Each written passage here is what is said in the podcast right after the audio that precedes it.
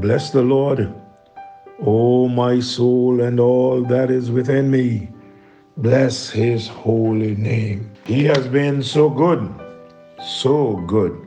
He spared our lives to see this another day, and indeed, it is for a reason. This is the day that the Lord had made. Let us rejoice and be glad in it. The songwriter said, I am resolved no longer to linger, charmed by the world's delight. Things that are higher, things that are noble, these have allured in my sight. I will hasten, hasten to him, hasten so glad and free.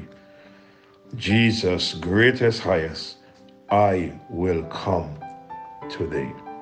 We are looking at the heroes of the faith, those that are listed in Hebrews, the 11th chapter. These past mornings, we looked at the man Jephthah.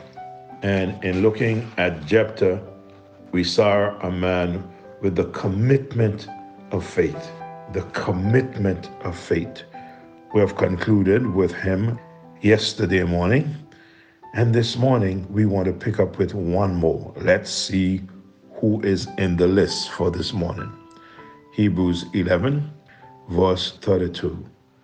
And what shall I more say, for the time would fail me to tell of Gideon, and of Barak, and of Samson, and of Jephthah, of David also, and Samuel, and of the prophet.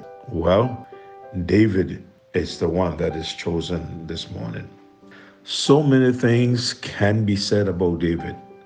So many portions of scripture we can use to speak about this man, David. What a man David was. But this morning we're going to look at 2 Samuel chapter 24, verse 10 to 25. Here we don't hear much about David from this standpoint. So let's see David from 2 Samuel 24. Verse 10 says, And David heart smote him after that he had numbered the people. And the Lord, and David said unto the Lord, I have sinned greatly in that I have done, and now I beseech thee, O Lord, take away the iniquity of thy servant for I have done very foolishly. May I pause here and say before I continue reading that one of the things that stands out in my mind about this man, David, is that when David sinned, he would confess his sin. It was different to King Saul, who would say the people did it, but David would say, I have sinned. Not only he said that I have sinned, he said, I have done very foolishly. I believe that this is why, no doubt in my mind, that he was known as a man after God's own heart. Not that he did not sin, but that he would acknowledge his sin and ask God to forgive him of his sin. Verse 11 says, For when David was up in the morning, the word of the Lord came unto the prophet Gad, David seer, saying, Go and say unto David, Thus saith the Lord, I offer thee three things, choose thee one of them, that I may do it unto thee. God is giving David a chance to choose his own punishment. He had three things to choose from. He had to choose one of the three. And verse 13 So Gad came to David and told him and said unto him, Shall seven years of famine come unto thee in thy land? Which is one. Two. Or will thou flee three months from thine enemies while they pursue thee? And three. Or that there be three days pestilence in the land. Now advise and see what answer I shall return to him that sent me.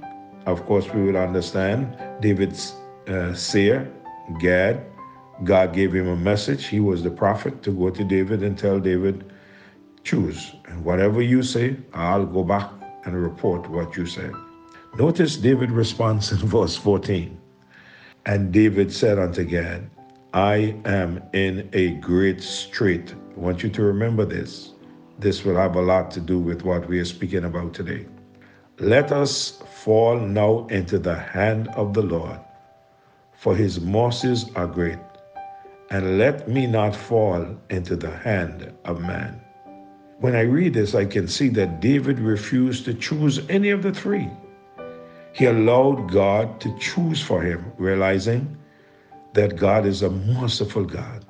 He expected God to have mercy upon him. I don't know if David, in his wildest dream, thought that God would choose what he brought upon him. In verse 15, the scripture said, So the Lord sent a pestilence upon Israel from the morning even to the time appointed. And there died of the people from Dan even to Beersheba 70,000 men. Notice, God allowed a pestilence to come among the children of Israel, and 70,000 men died from the city of Dan to Beersheba. Wow. Remind me of the pestilence of the virus that we have among us now that's killing so many people all over the world. Verse 16 says, And when the angel stretched out his hand upon Jerusalem to destroy it, the Lord repented him of the evil and said to the angel that destroyed the people, It is enough. Stay now thine hand. And the angel of the Lord was by the threshing place of Araunah, the Jebusite. And David spake unto the Lord when he saw the angel that smote the people, and said, Lo, I have sinned, I have done wickedly. This is what it means to humble oneself over and over again in the life of David, you would find it recorded in the word that he confessed, I have sinned. In John 1 9, the Bible says, If we confess our sin, he is faithful and just to forgive us of our sin and to cleanse us from all unrighteousness. He said, I have sinned and I have done wickedly. Notice this phrase, but these sheep, hmm. Notice what he said to the Lord What have they done? Let thine hand, I pray thee, be against me and against my father's house. In other words, he is saying, Since I'm the one who did the wrong, let the judgment fall on me and not on the people that he referred to as these sheep. And God came that day to David and said unto him, Go up rear an altar unto the Lord in the threshing floor of Araunah, the Jebusite.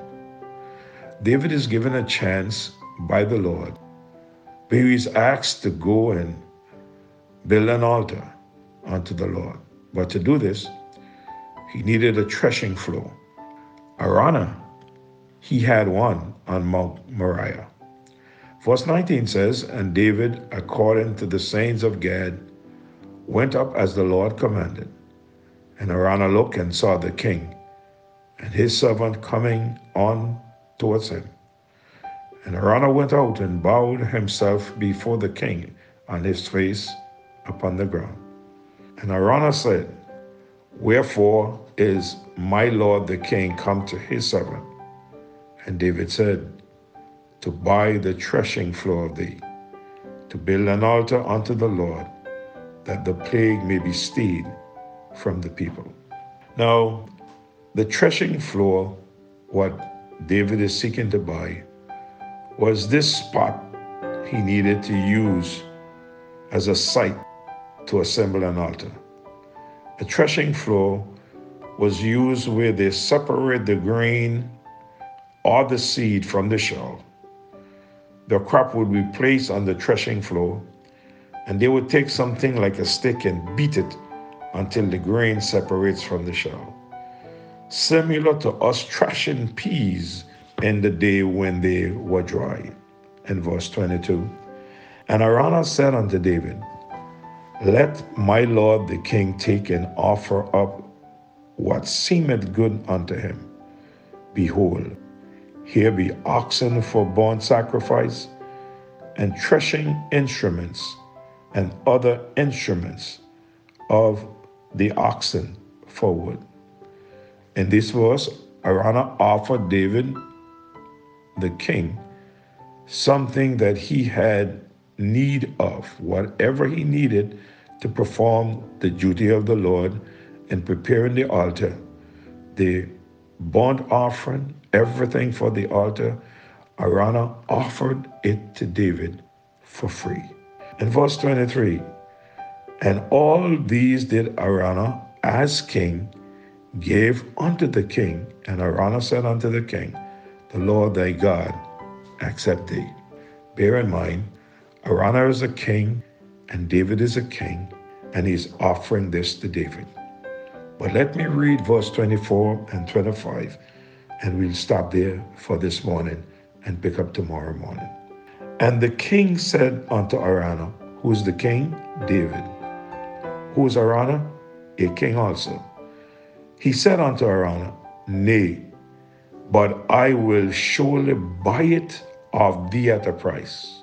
Neither will I offer burnt offerings unto the Lord my God of that which does cost me nothing. Here is where we get the statement of faith. So David brought the, bought the threshing floor and the oxen for fifty shekels of silver. And David built there an altar unto the Lord, and offered burnt offerings and peace offerings. So the Lord was entreated for the land, and the plague was stayed for Israel. David refused to accept what King Araunah offered freely. And David said, I will not offer anything to my God that costs me nothing. What a statement of faith that he made. What is it costing you and me to serve the Lord? If it costs nothing to serve the Lord, if we are just living on what others are doing, then we need to stop and think the cost of what it is to us. Our Father, this morning, as we continue to look at this hero of the faith by the name of David, Lord, I pray that you would help us to learn something as your servants. And Father, this statement of faith that this man made, may we be always mindful of it. He said, If it costs me nothing, I will not offer it to the Lord. Even though you give it to me, I will not offer it. The truth of the matter is, it would have been Araunah's offering and not David. And David wanted to offer his offering to God. Be with your people throughout this day. Meet all their needs. Keep them safe. Those who are sick, have mercy upon them. Those who need you, Lord, may they find you, dear Father, very close to them. Have your way with us. Those who don't know you as Savior, save them before it's too late. In Jesus' name I pray. Amen. God bless you. Have a wonderful day in the Lord.